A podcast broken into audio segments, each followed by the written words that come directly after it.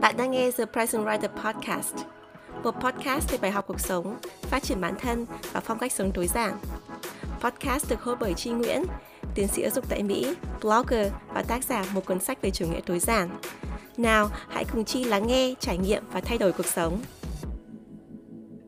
Xin chào tất cả mọi người, chào mừng các bạn đã trở lại với The Present Writer Podcast. Mình là Chi Nguyễn. Trong tập podcast ngày hôm nay, mình muốn nói đến một cảm giác mà mình nghĩ là ai trong chúng ta cũng đã từng có. Đấy là cảm giác thuộc về hay còn gọi là sense of belonging.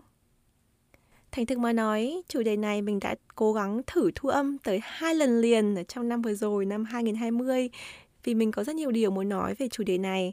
Tuy nhiên cả hai lần thu âm trước thì mình cảm thấy là mình nói vẫn chưa được thoát ý và nó chưa thật sự rõ ràng, cái thông điệp của mình nó chưa thật sự chắc chắn để có thể truyền tải tới các bạn như cái ý mình muốn.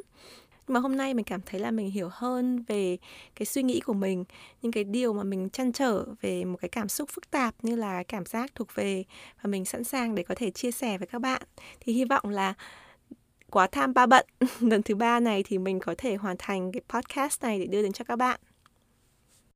This episode is brought to you by Shopify. Whether you're selling a little or a lot, Shopify helps you do your thing, however you cha-ching. From the launch your online shop stage all the way to the we just hit a million orders stage. No matter what stage you're in, Shopify's there to help you grow. Sign up for a $1 per month trial period at shopify.com slash special offer, all lowercase.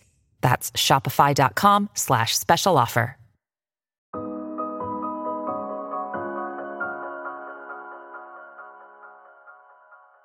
Trước nhất, cảm giác thuộc về là gì? Cảm giác thuộc về có nghĩa là khi các bạn đến một nơi nào đó ở một tập thể nào đó tiếp xúc với một ai đó mà bạn cảm thấy thực sự thoải mái thực sự được là chính mình, thì đấy là cảm giác thuộc về. Rất nhiều người nghĩ rằng cảm giác thuộc về chỉ là theo hướng một chiều, tức là bạn cảm thấy như thế nào. Nhưng mà thực sự, để có được cái cảm giác thuộc về một cách toàn diện ấy, thì cái cộng đồng, cái môi trường, những cái con người bạn tiếp xúc, họ cũng phải chào đón mình. Họ đón nhận những cái tư duy của mình, những cái lời nói của mình. Họ lắng nghe, họ phản biện, nhưng mà họ cũng welcome, họ cũng tôn trọng mình thì đó là cái định nghĩa về cảm giác thuộc về đối với mình. Thực ra trong cái quá trình học giáo dục ấy, thì mình tìm hiểu rất nhiều về cảm giác thuộc về này. Bởi vì là mình muốn xem là trong cái môi trường giáo dục trong lớp học ấy, thì mình làm sao để mình có thể đưa cho sinh viên cái cảm giác mà họ thực sự thoải mái thực sự là chính mình đặc biệt là những sinh viên có hoàn cảnh khó khăn hay là sinh viên da màu sinh viên dân tộc thiểu số. Thì đó là cái đề tài mình rất là quan tâm tuy nhiên ở Việt Nam và ở những cái lĩnh vực khác ấy, thì mình cảm thấy là mọi người biết là cái cảm giác này tồn tại nhưng mà rất ít khi nói về nó. Cho nên trong tập podcast này mình muốn đi sâu hơn à, đưa cho các bạn một số cái ví dụ thực tiễn để các bạn hiểu hơn và hy vọng là nó giúp cho các bạn giải quyết được những cái vấn đề khúc mắc mà các bạn gặp phải trong cuộc sống hiện nay của mình.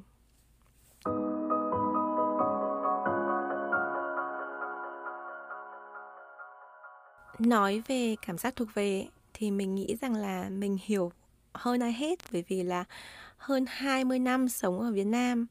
Mặc dù mình rất rất yêu Việt Nam và rất là thích cuộc sống và văn hóa của người Việt Nam, nhưng mà mình chưa bao giờ cảm thấy thuộc về Việt Nam. Đây thực sự là một điều rất khó nói. Thành thực mà nói mình nghĩ rằng đây là lần đầu tiên mình dám thừa nhận chuyện này trước công chúng. Mình biết và mình có chia sẻ với một số người thân thiết với mình và những người đó hiểu tại sao mình có cảm giác này. Nhưng mà mình chưa bao giờ chia sẻ, chưa bao giờ nói trên blog, youtube hay là podcast của mình cả. Bởi vì mình nghĩ rằng nếu mà mình chỉ nói là mình chưa bao giờ cảm thấy thuộc về Việt Nam cho nên mình sang Mỹ ở, thì nó rất là đơn giản. Nó không thể hiện được cái lý do sâu xa tại sao. Mà thực sự từ khi mình còn nhỏ, mình đã cảm thấy là mình hoàn toàn lạc lõng giữa cả một xã hội đặc biệt là mình sinh ra và lớn lên ở Hà Nội là miền Bắc một nơi rất là truyền thống. À, đầu tiên ấy là cái quan điểm của mình về bình đẳng giới. Từ khi mình còn rất nhỏ khoảng 4 năm tuổi khi mà tivi đại báo nó còn chưa phát triển chưa có cái ảnh hưởng của phương Tây gì cả mình đã thấy là cái sự đối xử bất công giữa con trai con gái giữa trẻ con trai và trẻ nhỏ con gái ở Việt Nam nó không có cái gì đó nó cứ sai sai mình luôn luôn mình nghĩ thế. Và mình luôn phản đối. Ví dụ như khi mà ừ, bố mẹ mình nói là mình phải làm việc này cho anh trai của mình bởi vì là mình là con gái hay là mình phải cư xử thế này bởi vì mình là con gái còn anh trai mình thì không phải thì mình đã đặt ra cái dấu chấm hỏi rất là lớn. Nhưng mỗi khi mà mình đưa ra cái ý kiến của mình ấy, thì mình thường là bị người lớn chỉ trích hoặc là trêu ý là tại sao con này nghĩ những cái ý tưởng kỳ cục thế? À, tức là mình thường xuyên mình à, lật lại cái vấn đề mà những người khác những cái bé gái khác ấy thì à, nó chấp nhận hay là nó cảm thấy là vui vẻ đi làm cái việc đấy. Thì dần già mình bị người lớn thường nói mình là ích kỷ. Thì có một thời gian mình lớn lên mình nghĩ là mình là một người ích kỷ. Và cái suy nghĩ này nó theo mình mãi mãi nó cảm giác như một cái bài ngã của mình ấy.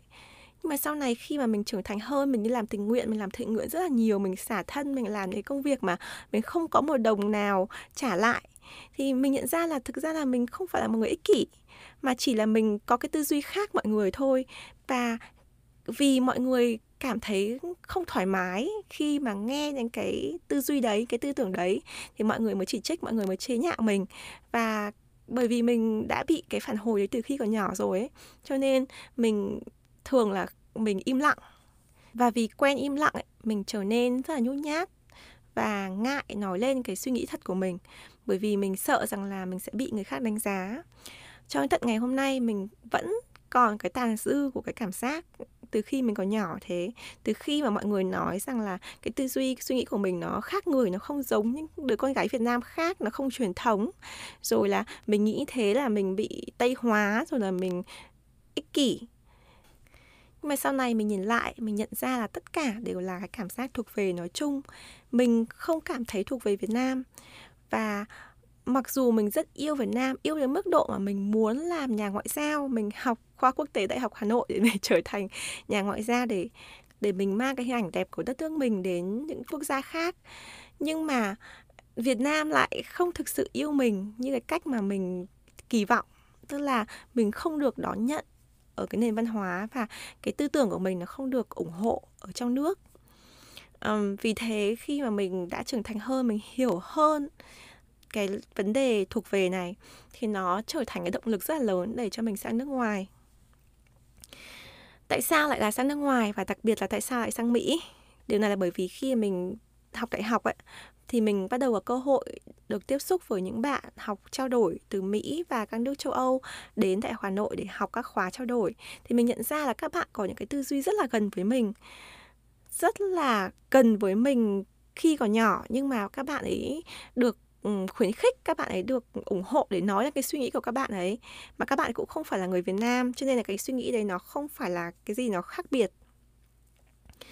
Đối với các bạn ấy thì những cái suy nghĩ cổ hủ truyền thống của người Việt ấy thì mới là cái khác biệt. Còn những cái suy nghĩ à, cởi mở à, bình quyền thì nó lại là cái việc rất là bình thường. Thì đấy là cũng là một điều rất là thú vị và năm mình học đại học năm thứ hai thì mình có cơ hội được sang Mỹ lần đầu tiên. Năm đấy thì mình mới có 19 tuổi. Và cái chuyến đi đấy nó làm thay đổi con người của mình rất là nhiều. Mình ở chung phòng mình đi cùng chuyến đi và mình tiếp xúc với rất nhiều bạn mỹ. Và mình nhận ra là họ có cái tư tưởng cực kỳ cởi mở. Và nước mỹ nói chung nhất là tầng lớp tri thức ấy, thì họ rất là tôn trọng sự khác biệt và tôn trọng cái nền văn hóa khác nhau. Tất cả mọi ý kiến tất cả mọi tư tưởng thì đều được lắng nghe và được chia sẻ. À, có thể họ đồng tình với mình có thể họ không nhưng mà họ vẫn à, có thể phản biện và à, tiếp xúc với mình đối xử với mình một cách rất là lịch sự và công tâm. Nên mình rất là thích nước Mỹ và mình có cảm giác ngay cái năm mà mình 19 tuổi mình đến nước Mỹ lần đầu tiên ấy, và mình cảm thấy là đây là nhà của mình. Mình thực sự mình không thể giải thích cho các bạn cái cảm giác ấy như thế nào bởi vì mình sống bao nhiêu năm ở Việt Nam là cái nơi mà mình sinh ra lớn lên, nơi chôn rau cắt rốn của mình, nơi mình yêu vô cùng, nơi có gia đình của mình. Nhưng mà mình không có cảm giác đây là cái nhà của mình. Mà khi mình sang một đất nước xa lạ, thời điểm đấy mình còn chưa nói tiếng anh được trôi chảy.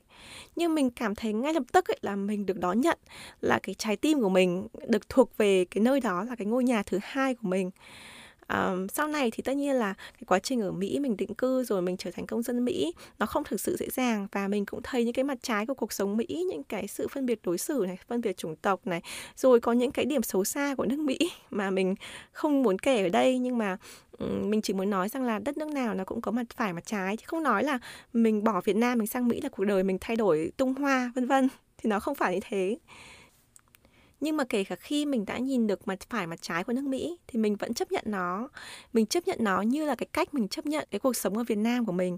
Sẽ mãi mãi có những cái điều mà người ta không chấp nhận mình. Sẽ có những điều mà người ta sẽ nói cái câu mà làm tổn thương mình. Nhưng mà mình vẫn yêu nó, mình vẫn muốn sống với nó. Mình vẫn muốn được thuộc về nó.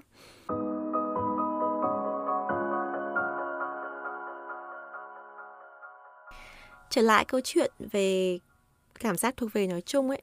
Thì nếu các bạn nhìn về quá khứ của mình có thể là cái quá trình lớn lên trưởng thành của các bạn không gặp cái khó khăn như mình bởi vì là các bạn thuộc về nền văn hóa Việt Nam.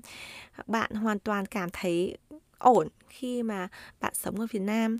Nhưng mà có thể trong cái quá trình bạn đi học ấy bạn biết đâu bạn cũng có cái cảm giác không thuộc về một cái tập thể trường học lớp học nào đó. Um, ngày xưa khi mình đi học ấy, thì thầy cô hay phê một cái phê ở trong học bạ đấy là hai chữ hòa đồng. Hay là nếu mà trong tiếng Anh ấy, thì người ta sẽ gọi là fit in, tức là bạn hòa được vào một cái tập thể nào đấy. Nhưng mà có những cái tập thể, nó có những đợt sóng ngầm và có những người ấy, người ta luôn ở bên lề tập thể tức là à, mình chỉ chơi với một nhóm bạn rất là nhỏ thôi. Mình không thuộc về những cái nhóm tụ tập xôm tụ những cái nhóm mà được người ta yêu thích ở trong trường học hay trong lớp học của mình. Thì đó cũng là một dạng không thuộc về tức là mình không thuộc về số đông. À, có những trường hợp thì cái cảm giác không thuộc về nó còn liên quan đến việc bị um, bully bị bắt nạt ở trong trường học hoặc là bị cô lập trong trường học. Tức là trẻ nhỏ hay những bạn tuổi teen ấy thì không thực sự trưởng thành đủ để hiểu là cái tâm lý con người nó phức tạp thế nào và mỗi người có những cái nét tính cách riêng. Cho nên là khi mà mình ở cái lứa tuổi đi học ấy, thì các bạn thường là có cái nhìn khá là khắt khe với những người mà khác mình. Tức là những cái người mà nhìn khác mình hoặc là có cái tính cách khác mình hoặc là không làm được cái việc mình làm, không mặc những cái đồ mình mặc, thì các bạn thường là bị cô lập hoặc là thậm chí bị bắt nạt ở trong trường học thì đó cũng là một cái hệ quả của cảm giác không thuộc về. Như mình đã nói từ ban đầu ấy thuộc về nó phải đến từ hai phía. Bạn cảm thấy thuộc về một tập thể và cái tập thể đấy họ phải chào đón bạn thì đó mới là cảm giác thuộc về thực sự. Còn nếu mà họ trước mặt mình họ ok họ uh, vui vẻ nhưng mà đằng sau thì họ nói xấu mình hay là họ cô lập mình họ bắt nạt mình họ bạo lực tinh thần của mình thì đó không phải là cảm giác thuộc về nó không phải là cái sự hòa đồng thực sự tương tự như thế nếu mà bạn đã từng đi làm rồi thì các bạn cũng biết là trong môi trường đi làm cũng thế. Có những cái mối quan hệ có những cái môi trường mà nó rất là toxic nó rất là độc hại. Có những nhóm người ta nói xấu lẫn nhau rồi là người ta nói xấu những cái nhân viên khác những cái đồng nghiệp khác. Và nếu mà mình không thuộc về những cái nhóm đó ấy, thì mình cảm thấy rất là kỳ cục.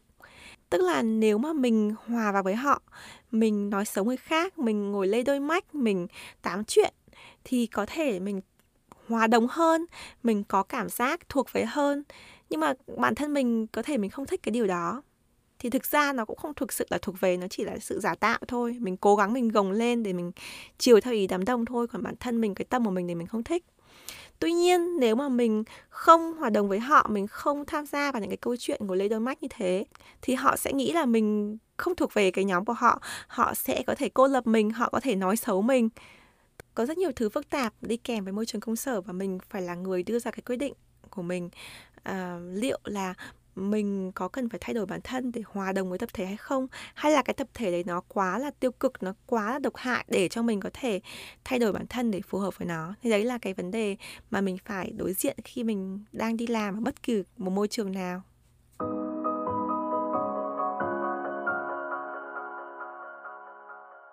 Một ví dụ nữa cảm giác thuộc về mà mình hay nghe thấy đấy là cái bạn gái mà có gia đình nhưng mà thay vì ở riêng thì lại ở chung với gia đình nhà chồng hay là ở chung với gia đình à, bố mẹ đẻ của mình. À, vì một cái lý do nào đấy ví dụ như là à, tài chính này hay là muốn nhờ bố mẹ chăm con nhỏ này hay là uh, chăm bố mẹ già yếu này vân vân vân vân. Tức là có cái lý do gì đấy khiến cho các bạn phải ở chung với người khác. Thì các bạn nói với mình là các bạn cảm thấy không thuộc về cái ngôi nhà ấy một ví dụ rất gần với mình ấy, là bạn thân nhất của mình. Bạn ấy mới mua được một căn nhà ở bên rìa ngoại ô hà nội. Một căn hộ mới mà là của bạn ấy là vợ chồng bạn ấy vay tiền ngân hàng để mua trả góp. Bạn ấy mới nhắn tin cho mình sáng nay bạn ấy nói rằng là bạn ấy cảm thấy vô cùng thoải mái vô cùng tự do ở trong cái căn nhà đấy. Bởi vì trước đó ấy, thì khi mới bắt đầu kết hôn ra khoảng độ 5 năm trước ấy, thì bạn ấy ở nhà à, ở Hà Nội nhưng mà là nhà mà bố mẹ chồng bạn ấy mua cho. Thì mặc dù hai vợ chồng ở riêng ở cái căn nhà đó nhưng bạn ấy cảm thấy là bạn ấy luôn luôn không thoải mái. Bởi vì là bố mẹ chồng có cảm giác là à, các bác ấy nghĩ là bác ấy mua cái căn nhà đấy rồi thì các bác ấy có quyền được quyết định quyền được làm chủ căn nhà chứ không phải là hai vợ chồng. Ví dụ như bố mẹ chồng bạn ấy có thể lên bất cứ lúc nào để mà kiểm tra căn nhà, mở cửa vào phòng mà không hỏi ý kiến mà cũng không thông báo trước. Cũng như là nếu mà các bạn ấy muốn thay đổi cái gì đó cho căn nhà đơn giản như là thay cái bóng đèn thay cái đèn chùm thôi. Nhưng mà bởi vì là à, bố mẹ chồng bạn ấy kiên quyết là không bỏ một cái gì hết. Cho nên bạn ấy vẫn phải giữ cái đèn chùm mà nó đã hỏng rồi à, trong suốt rất nhiều năm liền. Và bạn ấy rất là khó chịu. Mỗi khi bạn ấy nhìn cái đèn chùm đấy thì bạn lại nghĩ rằng là à, nó là một cái biểu hiện là căn nhà này là căn nhà thuộc về bố mẹ chồng của mình. Mặc dù bố mẹ chồng mình cho mình sử dụng nhưng không phải là nhà của mình. Thì đấy là cái cảm giác không thuộc về nhưng mà bây giờ khi bạn mình có căn nhà mới rồi, mặc dù hai vợ chồng vẫn phải vay nợ ngân hàng để trả góp, nhưng mà bạn mình nói rằng cái ngôi nhà đấy thực sự là ngôi nhà của mình, cảm thấy mình thoải mái hoàn toàn, được là bản thân mình hoàn toàn ở trong cái căn nhà đấy. Tất nhiên không phải ai cũng có cảm giác như này bởi vì là nhiều người mà được bố mẹ chồng mua cho căn nhà thì là cái tài sản rất lớn rồi mọi người biết ơn còn chưa đủ nữa là cảm thấy thuộc về hay không thuộc về. Nhưng mà ngược lại cũng có rất nhiều người nhạy cảm rất nhiều người coi trọng cái cảm xúc của mình. Cho nên tùy vào cái tâm lý và cái cảm xúc cá nhân của bạn mà bạn xử lý cái công việc cái cuộc sống hàng ngày của mình như thế nào. Ví dụ trở lại trong trường hợp của mình ấy không phải ai mà cứ, cứ cảm thấy không phù hợp ở Việt Nam hay là không hợp văn hóa Việt Nam là bỏ đi nước ngoài. Bởi vì cái việc mà mình bỏ một đất nước bỏ cái môi trường sống bỏ những cái tài sản như cái ngôi nhà của mình để làm cái cuộc sống mới nó là một cái quyết định rất là lớn. Khi còn ở Việt Nam, mình có một công việc rất là ổn định, mình làm trong một trường đại học công lớn ở Việt Nam và mình cảm thấy là mình có triển vọng với công việc đấy. Và đối với nhiều người thì người ta chỉ cần cái công việc đấy thôi, đấy là công việc trong mơ của họ. Tuy nhiên vì cái cảm giác không thuộc về, vì cái đam mê đi du học rất là lớn. Vì mình biết rằng là mình sang một đất nước khác thì mình sẽ là một trăm phần trăm là mình. Còn nếu mà mình ở Việt Nam ấy, mình chỉ có thể cao nhất là 80% thôi. Cho nên là nó khiến cho mình có cái ngọn lửa bên trong ấy, nó như, đúng là như lửa đốt, như là kiến châm ấy. Buổi sáng mỗi lần mình ra đường mình đi làm ấy, mình lại có cảm giác là tại sao mình lại đi làm? Tại sao mình không ở nhà mình học để mình ôn thi, để mình kiếm học bổng để đi du học? Tại sao mình lại đi cái con đường ngược lại với con đường mình đáng lẽ phải đi? Thì vì có cái cái suy nghĩ này cái sự, cái cảm giác không thuộc về nó thôi thúc đến mức độ mình phải nghỉ việc. Cái thời điểm nghỉ việc ấy, mình còn chưa có cái offer đi học nào hết, mình chưa có cái học bổng nào hết nhưng mà bởi vì cái cảm giác ấy nó thôi thúc đến cái mức độ mà mình phải hành động ngay lập tức. Thì đấy là cái lý do tại sao mà mình muốn nói là có những người người ta cảm thấy là không thuộc về cũng ok người ta không có vấn đề gì không có vấn đề gì phải à, đối đầu với nó không có vấn đề gì phải trốn chạy nó hay là phải à, thay đổi bản thân cho nó. Nhưng có những người khác ấy thì cái cảm giác thuộc về nó rất là quan trọng. Nó khiến cho họ không thể nào mà đứng yên một chỗ được.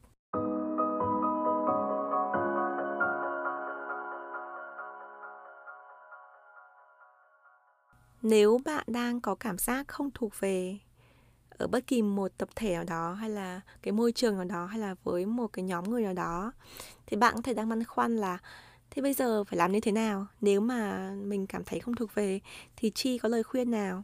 Thì lời khuyên của chi là trở lại cái định nghĩa về thuộc về, nó là ở hai phía. Thì cái cảm giác không thuộc về này có bao nhiêu phần là do mình, là do cái tính cách của mình, nó hơi khác người, nó hơi gàn dở, rồi là nó hơi không fit in? thì đó là bao nhiêu phần trăm? Còn bao nhiêu phần trăm là do cái môi trường mà mình đang sống, đang làm việc hay đang tiếp xúc? Bao nhiêu phần trăm là bởi vì cái môi trường ấy nó rất là độc hại, nó không thể nào mà thay đổi được, nó nó gây ra những cái ảnh hưởng xấu đến cho mình. Thì đâu là cái điểm à, lớn hơn trong cái cán cân của mình? Nếu cái điểm mà lớn hơn trong cái cán cân đấy là do mình, tức là cái cái vấn đề của cái việc không thuộc về này, cái phần lớn là do bản thân mình, thì mình hãy cân nhắc xem là liệu mình có thể thay đổi bản thân để mình phù hợp với cả cái môi trường hơn không. Ví dụ như là nếu mà mình thường hay lạnh lùng với người khác nên người ta không hiểu mình, người ta hiểu lầm mình hoặc là người ta nói xấu mình trong lưng, thì liệu xem là mình có thể vui vẻ hơn, mình chia sẻ, mình cởi mở hơn, mình đối xử tốt hơn với người ta, thì xem là người ta có thay đổi hay không. Thì đấy cũng là một cái giải pháp còn nếu mà cái việc mà không thuộc về ấy, là chủ yếu là do cái môi trường đấy nó quá độc hại nó nó thực sự không phù hợp với mình ấy thì mình có thể cân nhắc ra đi. Bởi vì là rất là khó thì có thể thay đổi môi trường đúng không ạ? Rất là khó thì có thể thay đổi cái văn hóa của một doanh nghiệp hay là một cái gia đình hay là một đất nước thì nó đòi hỏi cái quá trình rất là dài. Mình không thể đợi được cho đến khi mà mình cảm thấy thực sự thoải mái với cái thay đổi mới của cái môi trường. Cho nên là nếu mà môi trường mà mình cảm thấy là không thể thay đổi thì bản thân mình mình phải rời đi, mình phải thay đổi. Thì đó là cái lời khuyên của mình, tức là mình luôn phải quay trở lại với cái định nghĩa về thuộc về xem cái cán cân là đâu là mình và đâu là cái môi trường là cái ảnh hưởng bên ngoài nó xảy đến cho cái cảm xúc ừ, thuộc về hay không thuộc về của mình. Thực ra để mà sống với cái cảm xúc của mình, để mà làm được cái điều mà mình muốn ấy, nó phải có cái sự hy sinh rất là lớn. Những người mà sẵn sàng từ bỏ những cái gì mà họ đang có, những cái gì mà họ cảm thấy thoải mái, tức cái môi trường mình cảm thấy thoải mái, những cái con người mình cảm thấy thoải mái mà mình dám từ bỏ là những cái người phải rất là dũng cảm và bản thân mình vì mình đã đưa ra những cái quyết định đấy từ khi mình còn trẻ thì mình hiểu rằng là cái quyết định đấy nó luôn đi kèm với những cái hệ quả, những cái mình phải trả giá. Ví dụ như bản thân mình ấy, cái trả giá của mình thì như các bạn có thể thấy là mình phải sống xa gia đình, mình phải tự lập từ khi còn rất là trẻ. Mình có con nhỏ nhưng mà không có gia đình hỗ trợ và mình không thể dựa vào ai khác, mình chỉ có thể dựa vào bản thân mình thôi. Thì đấy là cái đánh đổi của mình. Nếu mà các bạn mà đưa ra cái lựa chọn tương tự cho cái việc học ở trường lớp của mình, hay là ở cái công việc của mình, hay là cái cuộc sống sống chung của bạn đối với bố mẹ đẻ hay là bố mẹ chồng, thì bạn cũng phải đối diện với những cái sự đánh đổi như thế. Khi mà bạn có thể chấp nhận được những cái đánh đổi đấy, thì bạn mới có được cái sự bình an trong tâm hồn, mới có được cái cảm giác thuộc về mà mình mong muốn. Không phải ai cũng có thể đưa ra cái quyết định đó, nhưng mà dù bạn đưa ra cái quyết định gì thì mình nghĩ rằng là mình cũng phải hoàn toàn thoải mái với cái quyết định đó. Chứ đừng để mãi về sau này, vài năm sau, mình cứ có cái suy nghĩ là, ôi, ước gì ngày xưa mình làm cái điều này, ước gì mình đi đâu đó, ước gì mình dọn ra ở riêng, ước gì mình chuyển việc.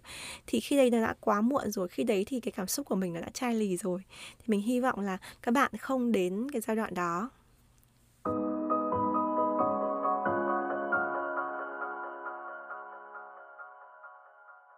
Cảm ơn mọi người đã lắng nghe tập podcast ngày hôm nay. Mình hy vọng là những chia sẻ của mình về cảm giác thuộc về nó hữu ích cho các bạn, nó khiến cho các bạn hiểu hơn về cảm xúc này và biết đâu nó truyền cảm hứng cho các bạn để có thể tạo ra thay đổi tích cực trong cuộc sống của mình. Hẹn gặp lại các bạn trong tập podcast tiếp theo. Bye!